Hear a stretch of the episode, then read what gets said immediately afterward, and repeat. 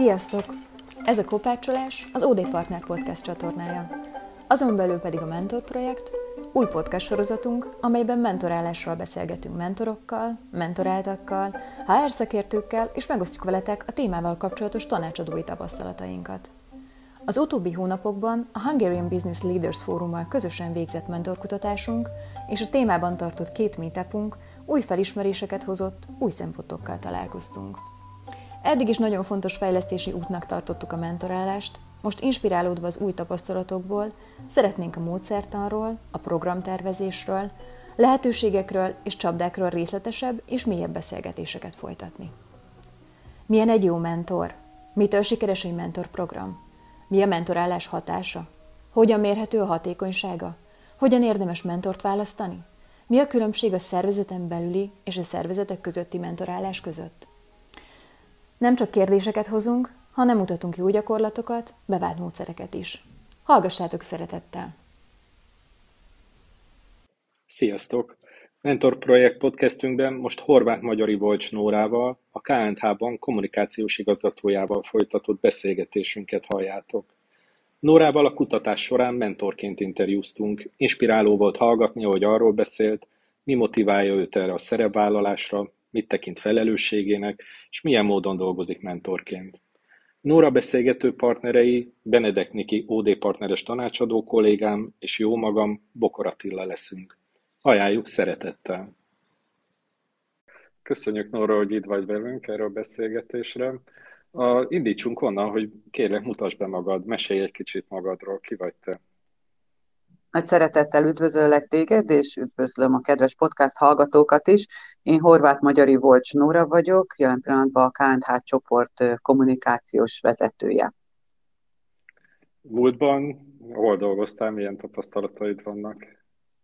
Ugye ez egy érdekes mondat, hogy jelenleg a K&H csoport kommunikációs vezetője vagyok, mert hogy nem csak jelenleg, hanem immáron 20 éve töltöm be ezt a pozíciót, nemrégiben volt ennek az évfordulója, amire máskülönben, és akkor itt zárójelbe jegyezném meg, a kollégáim egy nagyon kedves meglepetéssel készültek, és köszöntöttek fel, ami egy nagyon jó érzés volt, hogy a saját beosztottjaim emlékeztek meg erről a neves évfordulóról, és ez mutatja számomra azt, hogy egy nagyon összetartó, jó közösség van itt a K&H-nál, és azon belül a mi kommunikációs igazgatóságunkon is.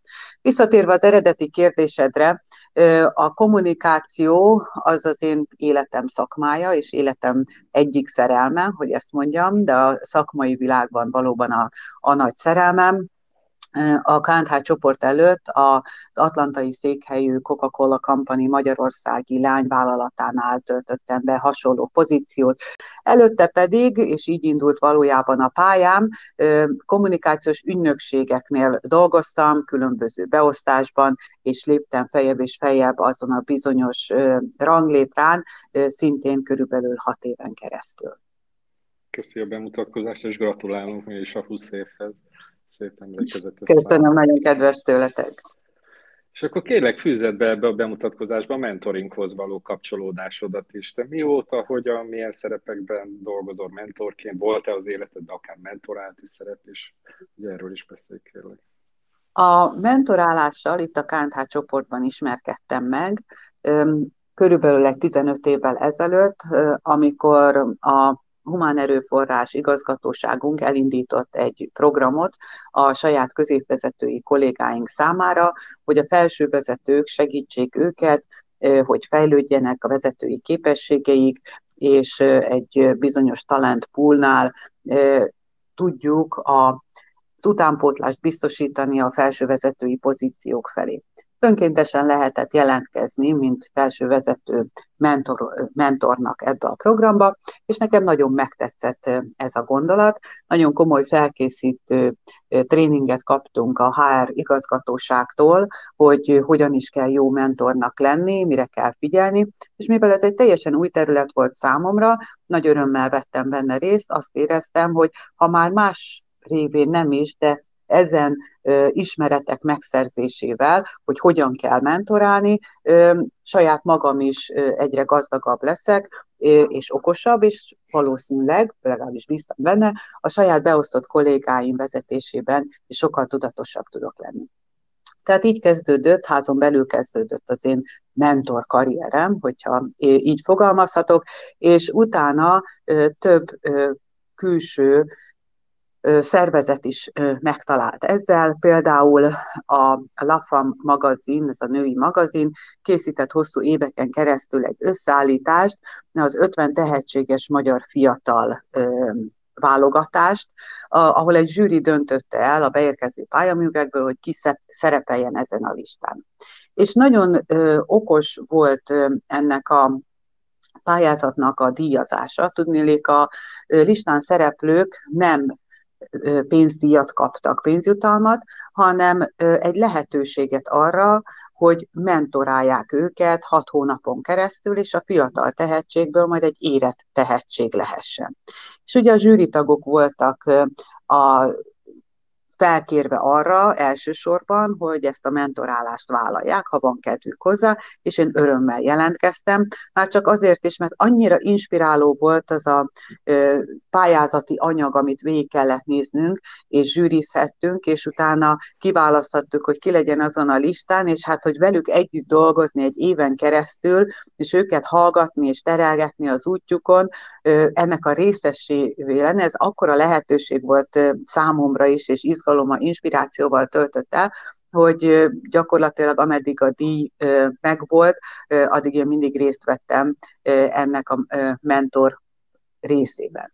De ugyanígy a polgáralapítvánnyal is volt egy együttműködésünk, mint a bank, ahol hátrányos helyzetű fiataloknak próbáltunk segíteni, és ott az együttműködés része volt, hogy a bankból kollégák jelentkeztek, hogy mentorálással támogassanak hátrányos helyzetű fiatalokat, hogy a helyzetüket valóban fel tudják reálisan mérni, és tovább tudjanak abból lépni még hozzá fölfelé. Aztán volt úgy, hogy megkeresett a Közgazdaságtudományi Egyetemről, a Corvinusról egy női vezetőket nevelő, tulajdonképp hallgatói szerveződés, hogy pontosan ők női vezető mentorokat keresnek, hogy már az egyetemen lévő hallgatói korban is elkezdődjön a női vezetői létre való felkészülés. Szóval számos helyről jött megkeresés, és én magam is aktívan keresem ezeket a lehetőségeket. Most például ugye a HBLF-nek a mentorprogramjában vagyok benne, most már többedik fordulóban, de a Magyar Menedzserszövetségnek is a mentorprogramjában benne vagyok, sőt, mi több, azt is el kell árulnom, hogy a Budapesti Fazekas Mihály Gimnáziumba, ahova az én fiam jár, és ahol a szülőket felkértezték, hogy van-e kedvük mentorálni 11-es diákokat, akik pályaválasztás előtt állnak, oda is jelentkeztem most már második alkalommal, és nagyon érdekes tapasztalatokat lehet ott is szerezni. Köszönöm. Azt hiszem, most így sikerült megmutatnod, hogy miért szeretnénk veled beszélgetni ebbe a podcastba, tehát egészen elképesztő tapasztalat van mögötted, és nagyon tiszteletre méltó, ahogyan így hozzáférhetővé teszed magad ennyi embernek, ennyi lehetőséghez kapcsolódsz, és akkor nyilván ebből jön is már a kíváncsiság, hogy mi a motivációd, mi visz bele téged ezekbe a helyzetekbe, miért jó neked, mit kapsz ettől?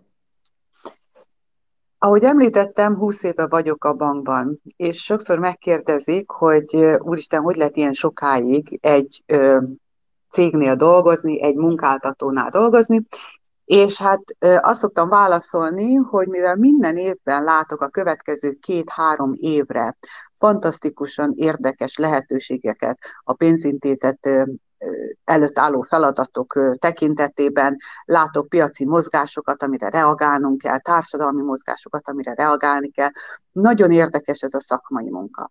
Mindazonáltal, mivel nagyon sok olyan kollégám van, aki szintén hosszú évek, évtizedek óta dolgozik itt, hát olykor az a benyomásunk, hogy míg a külső környezet sokat változik, mi magunk belül, mert annyira félszavakból megértjük egymást, hogy talán az nem is biztos jó. Épp ezért mindannyian keressük a lehetőséget arra, hogy plusz impulzusokat szerezzünk a külvilágból. És a mentorálás erre egy nagyon-nagyon jó forrás.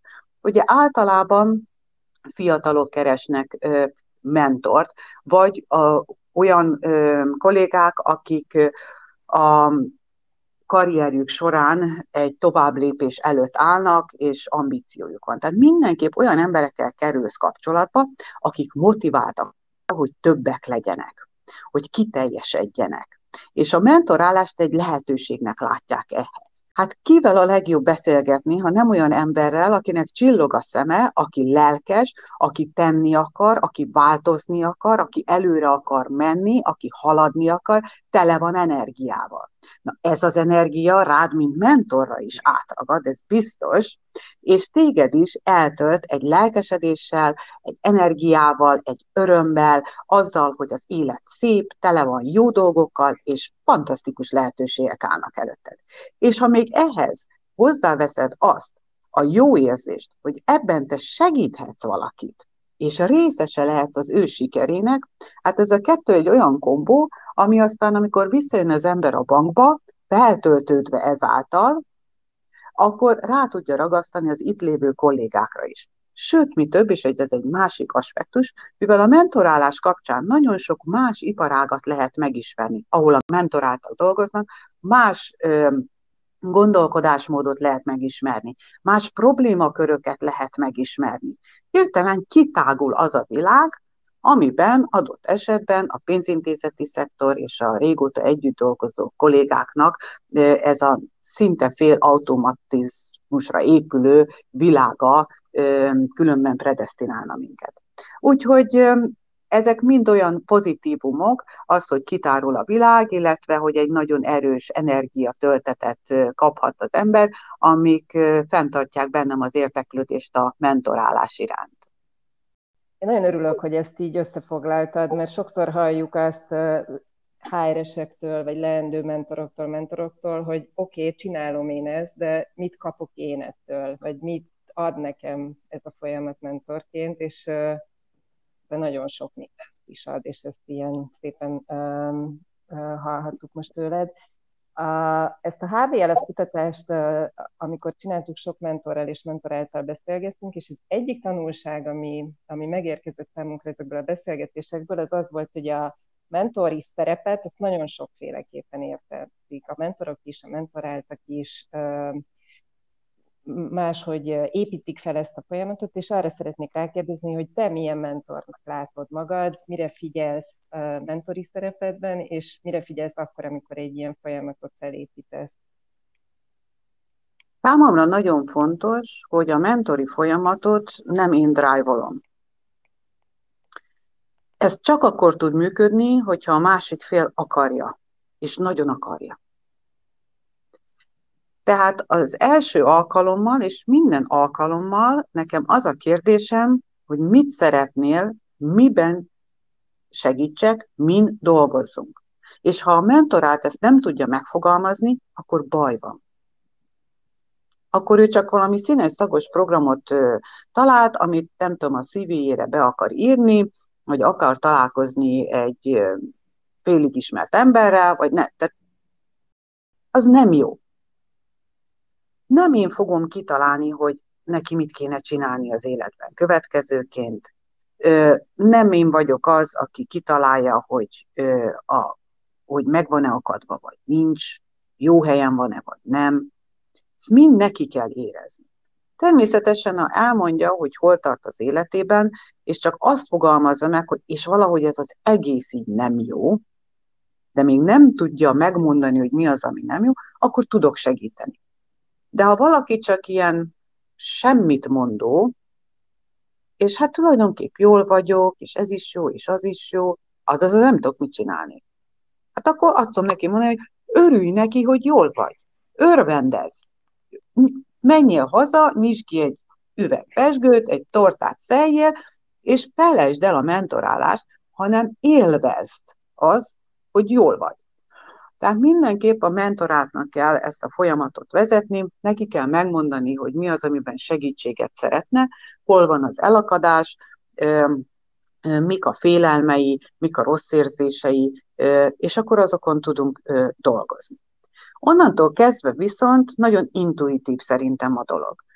Én próbálok arra figyelni, hogy minél több kérdést tegyek föl, amire nem kell azonnal választ adni, hanem haza lehet menni, és mint házi feladatot elvinni, hogy ezen kell gondolkodni. És akkor van rá egy 3 hét, 4 hét, 5 hét, hogy gondolkodjon rajta az illető, írjon le néhány választ arra.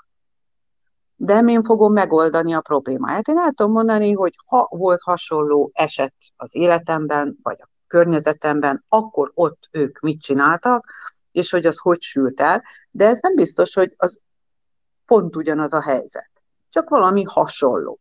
És nem biztos, hogy neki úgy kell csinálni, mert az ő személyisége lehet, hogy más. Ezeket a megoldásokat minden embernek magának kell kiérlelni, és magának kell döntést hoznia. Senki nem dönthet helyette, és mondhatja meg, hogy hogy éljen. Magunknak kell a döntéseket meghozni, és a felelősséget is vállalni érte. Segíthetnek a kérdések, hogy tényleg több szempontból végig tudjuk gondolni, és azt érezhessük, hogy, hát ahogy az angol mondja, ugye, hogy nem maradt kő, amit nem forgattunk fel, tehát, hogy nem maradt olyan aspektus, amit nem vettünk figyelembe. És én nagyon szeretem a mentorálás során a szüneteket. Amikor felteszek egy kérdést, és akkor látom, hogy elgondolkodik a mentorált, hogy na, ez most tényleg hogy is van, és tényleg mit is gondolok, és tényleg hogy is érzek.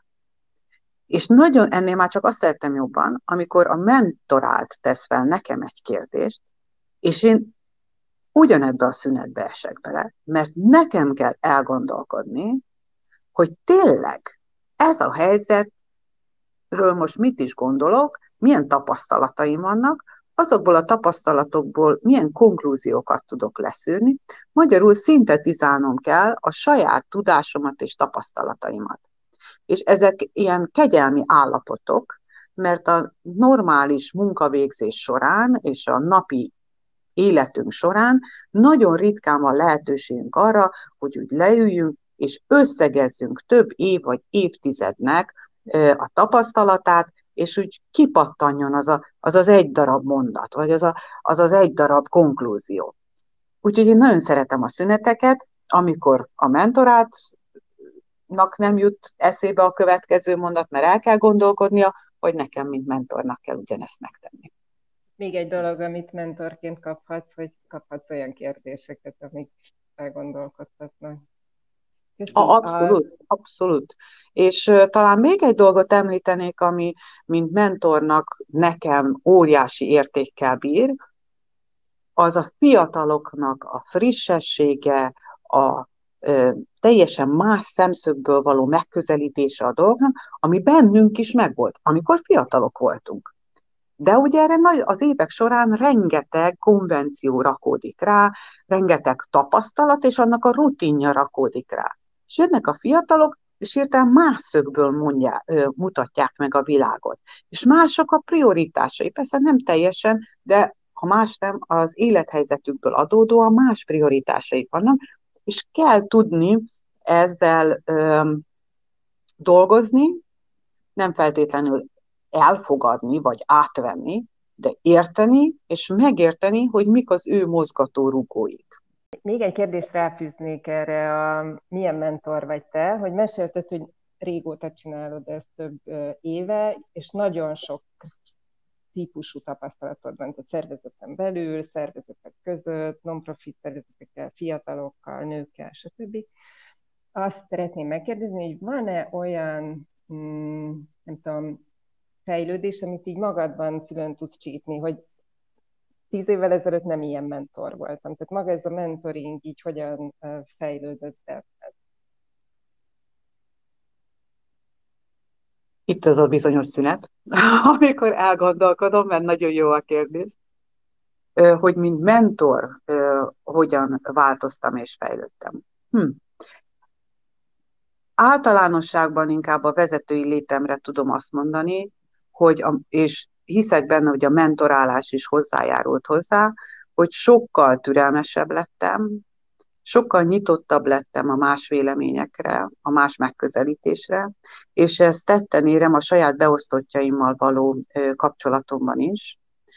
ahol ugye hát logikusan évről évre több fiatal van, hál' Istennek, és csatlakoznak hozzánk, és más megközelítést igényel az ő vezetésük, és tulajdonképp egyre inkább a munkahelyen is ugye vezetőnek kell lenni, és nem menedzsernek, és ott is sokkal többet kell mentorálni, és kócsolni a beosztottakat, semmint irányítani és instruálni.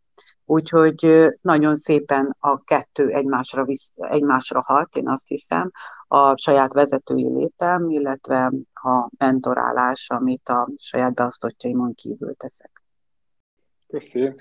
És akkor kicsit így a, most amit a jó szó, a boszorkánykonyhába, vagy így, ahogy így betekintést adni, hogy ilyen praktikus szinten, hogy dolgozol mentorként?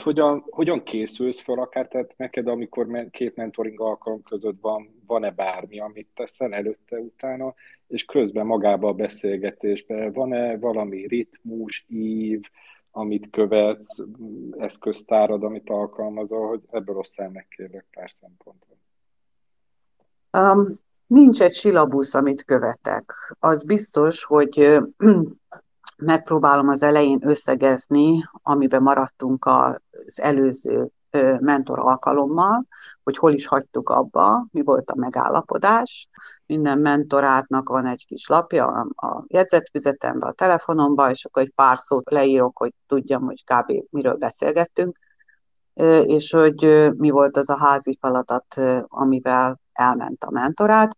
Hát az elején megnézzük, hogy ott sikerült-e valamire jutni, és utána jön a kérdés, hogy na és most hogy vagy? Hogy élted meg az elmúlt 4 hetet? Változott-e valami? Mi az, ami most a legnagyobb problémát okozza, vagy mi az, amin leginkább szeretnél most dolgozni? És akkor onnan megyünk tovább. 4 hét elég hosszú idő, nagyon sok minden történhet. És ugye amikor egy feszültséggócot az ember old, akkor észre se veszi, hogy tulajdonképpen az már megoldódott, mert mindig arra koncentrálunk, hogy mi a következő feszültségolc, ugye? De azt jó tudatosítani, hogy 4 héttel ezelőtt ez még probléma volt, jé, már nem, akkor már működik. És hát ugye ebben nekem az egyik legnagyobb örömöm és legnagyobb sikerem, az egy belsős kollégával volt különben, ahol a kolléga nő középvezető volt, és szeretett volna tovább lépni. És akkor mondta nekem az első alkalom, hogy milyen munkahelyi nehézségei vannak, és mint vezető, és így. Hát ez a tipikus, hogyan legyünk menedzserből líderek, ugye? Tehát ez mindannyiunknak meg kellett annak idején ugrani, mindenkinek át kellett égetni a saját szervezetén és személyiségén, hogy ezt meg tudja lépni. És hát egyértelmű, ezzel dolgozunk. Akkor mondta neki, hogy jó, de mi az igazi probléma? De hogy az XY és a főnök, és mi az igazi probléma? De az igazi. De az a tényleg az igazi. Egyszer csak elsírta magát. Na, mondom, akkor kezdünk megérkezni. Hát, hogy ő babát szeretne, és hogy nem esik teherbe. És akkor hirtelen meglett a valós célja a mentorálásnak. Hirtelen a munka-magánélet egyensúlyról szólt az egész történet. Akkor annyit tudtam neki mondani, hogy őszintén, hogyha ennyit meg így dolgozol, és te lennél egy jövendőbeli újszülött, szeretnél egy ilyen mamához megszületni? Na valószínűleg nem. Ugye? Minden újszülött, leendő újszülött valószínűleg egy nyugodt, kiegyensúlyozott, boldog édesanyához szeretne születni. Tehát akkor most tényleg csodálkozunk-e azon, hogy nem jön ez a baba? Valahogy a munka-magánéletet egyensúlyba kell hozni. És akkor ezen kezdtünk el dolgozni, és dolgoztunk is hosszú hónapokon keresztül, majd 6 hónap múlva azzal állított be a következő mentor eseményre, csillogó szemekkel, hogy ő terhes. Úgyhogy azóta azt szoktam mondani, hogy nekem 2,5 gyermekem van, van 1 darab saját, és van 1, amihez valamilyen úton, módon közön mégiscsak közön van, mert egy mentorálás kellett azért ahhoz, hogy ez a baba megfogantasson. Ugye lett volna egy kérdésünk, és ezt nem tudom, hogy ezt most már megválaszoltad, vagy nem, de egy kíváncsiságból azért még itt így tovább megyek. Ez a ilyen csúcsélmény, hogy mi az, ami ilyen nagyon szívesen emlékezel olyan pillanatra, folyamatra, sokat kaptál, vagy azt élted meg, hogy ott akár váratlanul is megszületed valami. És ugye most itt fizikailag is születed valaki ebben a folyamatban, de hogy még ha van ilyen emlékedélményed, de ezek nagyon inspirálóak, kérlek így osszál meg még. Talán elmondanám az előző példa mellé azt a példát, ami a mentorálásnak, mentori karrieremnek, ha szabad így hívni, az elején történt. Talán az első bankon kívüli mentoráltam volt, az említett női magazinnak a programjában volt egy tehetséges fiatal magyar lány, egy 17 éves lány, aki tudós volt, és amellett, hogy gimnáziumba járt, ő biológiai kísérleteket végzett. És őt kaptam meg mentoráltnak. Na, gondoltam magamba, ez nagyon jó lesz, mert pont sem. Tehát biológia, és azon belül is a mikrobiológia, és akkor ott volt, hogy mi a szakterülete, a világító baktériumok, és na mondom, szépen vagyunk, ebben én mit fogok csinálni. És megvolt az első mentortalálkozó, és akkor leültünk a lányjal beszélgetni. Mondtam neki, hogy én elolvastam a pályázatodat, és abban elolvastam, hogy te mitől foglalkozol, és el kell, hogy mondjam, hogy egyáltalán nem értem. Tehát egy vak hangot nem értek vele. Mondd el nekem úgy, hogy megértsem. Tehát olyan nagyon egyszerű nyelven. És akkor elkezdte is. Iszonyúan koncentráltam, de még mindig nem nagyon értettem. Újra nekifutottunk, és akkor végül is oda jutottunk el, hogy ő azzal kísérletezik, hogy különböző kémiai folyamatok, hogyha megtörténnek, az azt jelzi, hogy a lánc végén ezek a baktériumok világítanak. És ha ez a kémiai folyamat nem úgy valósul meg, ahogy ő azt megtervezte, akkor nem világítanak a baktériumok a végén. És ez mire jó? Elmagyarázta, hogy ez azért jó, mert például gyógyszerkísérleteknél, ha nem úgy vannak a vegyületek összerakva, ahogy a gyógyszernek ki kéne nézni, akkor nem világít a baktérium. Mondom, miért nem ezzel kezdtek?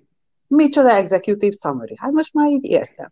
És aztán kiderült, hogy az egyik fő célja neki az, hogy bár ő imádja a tudományt, a természettudományokat, de ez nem népszerű a magyar fiatalok körében.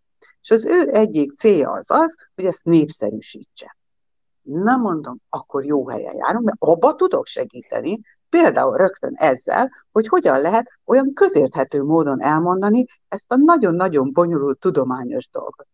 Úgyhogy egy tündéri lány volt, és remek jókat beszélgettünk, és hosszú-hosszú évekig kapcsolatban voltunk, aztán Oxfordra járt egyetemre, és hát hazajött, és most már ugye bent van a gyakorló egyetemen, és hát egy nagyon okos lány, és fantasztikus tudományos karriert fog befutni, de nagyon érdekes volt látni, hogy 17 éves voltam, és innen indultunk, és hát így követtem a pályáját, és hát szárnyal, és megy fölfelé. Köszönjük, tényleg ilyen izgalmas, így bevonódva hallgatjuk, amit mondasz, és közben hát ő is lány volt, így nevezted, és amikor bemutatkoztál, akkor hallottuk, hogy többször is kapcsolódtál nők mentoringjához. És még hát erre is kíváncsiak lennénk, hogy egyrészt ebben ez a téma számodra mit jelent, hogyan kapcsolódsz ez a témához, illetve mit látsz, amikor látsz-e valami mintázatot, ami így közös ezekben a mentoringban, milyen dilemmákkal érkeznek, vagy mi tud jelenteni számukra megoldást ezekre a dilemmákra, amikre érkeznek, hogyha ebben van valami mintázat, érdekes, kérlek még erről beszélni. Tulajdonképp sosem választottam nem szerint mentoráltakat, és nem tudom, hogy a mentoráltak nem szerint választanak-e mentort, de tény és való, hogy úgy adta a sors, hogy talán életemben egy férfi mentoráltam volt, többi mindenki lány. Volt, aki olyan problémával fordult felém, amiben van szerepe annak, hogy ő nő, tehát például munka-magánélet egyensúlya, de volt, aki nem. De feltételezem, hogy azoknál, akik nem női témákkal fordultak felém, valószínűleg számított az, hogy egy nő egy nővel szemben talán könnyebben nyílik meg érzelmileg, mert arra számít, hogy na itt van egy másik ilyen érzelemvezérelt egyén, vagy inkább érzelemvezérelt egyén, neki könnyebben mutatom meg, hogy mit is érzek, mert ő jobban meg fogja érteni. Úgyhogy sokszor igen, a munka-magánélet egyensúlya az, ami a nőknél egy komoly kihívás tud lenni, illetve az, hogy nőként vezetni több embert, sok embert, az nem feltétlenül olyan egyszerű feladat, vagy lineáris feladat, vagy valahogy nem erre kondicionálja az iskolai lét az embereket, inkább valahogy ott a fiúk azok, akiknek jön jobban ösztönből a vezetés. Mondtad, hogy a HBLF, illetve a Menedzserszövetség keretében is mentoráltál, meg más példákat is említettél, tehát te egy olyan mentor vagy, akinek van tapasztalata azzal is, hogy a cégen belül mentorálok tehetségeket, középvezetőket, olyan munkavállalókat, akik abból a szervezeti kultúrából érkeznek, amiben én vagyok, és azzal kapcsolatban is, hogy ilyen szervezetek között, vagy szervezeteken átnyúlóan. Meg tudnád fogni ennek a kétféle mentoringnak a különbségét, vagy hogy mit ad az egyik, mit ad a másik, te hol látod a különbséget? A szervezeten belüli mentorálás az sokkal inkább tud taktikai lenni, hogyha szabad így fogalmazni. Ugye ott ismerem a szereplőket, tudom, hogy akik a sztoriba benne vannak, más vezetők, azok kicsodák, milyen stílusúak, jobban tudok használati utasítást mondani, hogy esetleg ezt megpróbáltad-e, vagy azt megpróbáltad-e, tudom, hogy mit milyen fórumokra érdemes elvinni, hogyan érdemes egy ügyet képviselni. Tehát ott sokkal jobban tudok egy kis útmutatót adni ahhoz, hogy különben hogyan működik a szervezet, mik a prioritások, az üzleti stratégiához hogyan lehetne kötni azt a szakmai problémát, ami a kollégának van. Tehát ott sokkal kézzelfoghatóbb tud lenni adott esetben a mentorálás. Külső szervezettel való mentorálás esetén sokkal inkább a saját élettapasztalatomra kell hagyatkoznom, hogy általánosságban hasonló helyzetben mi történt, vagy hogyan lehet meg. Tehát sokkal inkább, ha szabad ezt mondani, hogy ilyen stratégiai, koncepcionális a vonal tud lenni. Mondok egy példát. Most egy nagyon érdekes mentoráltam van jelen pillanatban például, aki egy kínai fiú, aki itt született Magyarországon. De ő kínai állampolgár, pénzügyet szeretne tanulni. Nagyszerű. Hát jó helyen van, pénzintézet. De hogy mettől meddig kell dolgozni egy pénzintézetben? Hát mondom, normális 8 óra munkaidő van. Na jó, de hányra kell jönni, és hánykor lehet elmenni? Mondom, te figyelj, de ez miért ennyire fontos? De hát, hogy ő ezt szeretné tudni.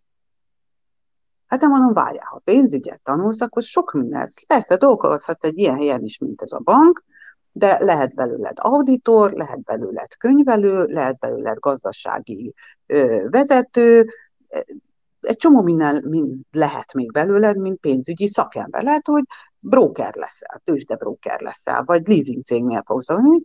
Jó, de hánytól hányig kell dolgozni? De mondom, várjál, ezt nem így kéne feltétlenül meg, vagy nem csak így lehet ezt megközelíteni. Ahhoz azért sokkal többet dolgozunk az életünk során, semmint, hogy állandóan az órát nézzük. Tehát ha azt kérdezed most olyan, hogy én hánytól hányig dolgozom, én nem tudom neked megmondani. Mert ez egy ilyen fluid történet nekem, a munka, meg a magánélet, én ezt úgy oldom meg a kettő egyensúlyát, hogy együtt csinálom a kettőt, mikor melyikhez nyúlok hozzá. És épp ezért engem nem zavar, hogyha vasárnap délután kell dolgozni, mert belefér. És az se zavar, hogyha hétfő reggel 5-kor írom meg az e-mailt, mert az is belefér. De aztán lehet, hogy kedden 10-kor, meg éppen van egy olyan magán dolog, amit meg kell csinálnom. Tehát, hogy, és mondom, ha nem olyan szakmát választasz, amit szívvel, lélekkel szeretsz és imádsz, akkor nagyon nem fogod élvezni, és akkor tényleg az órát fogod nézni. Tehát tegyük félre, hogy hánytól hányig kell.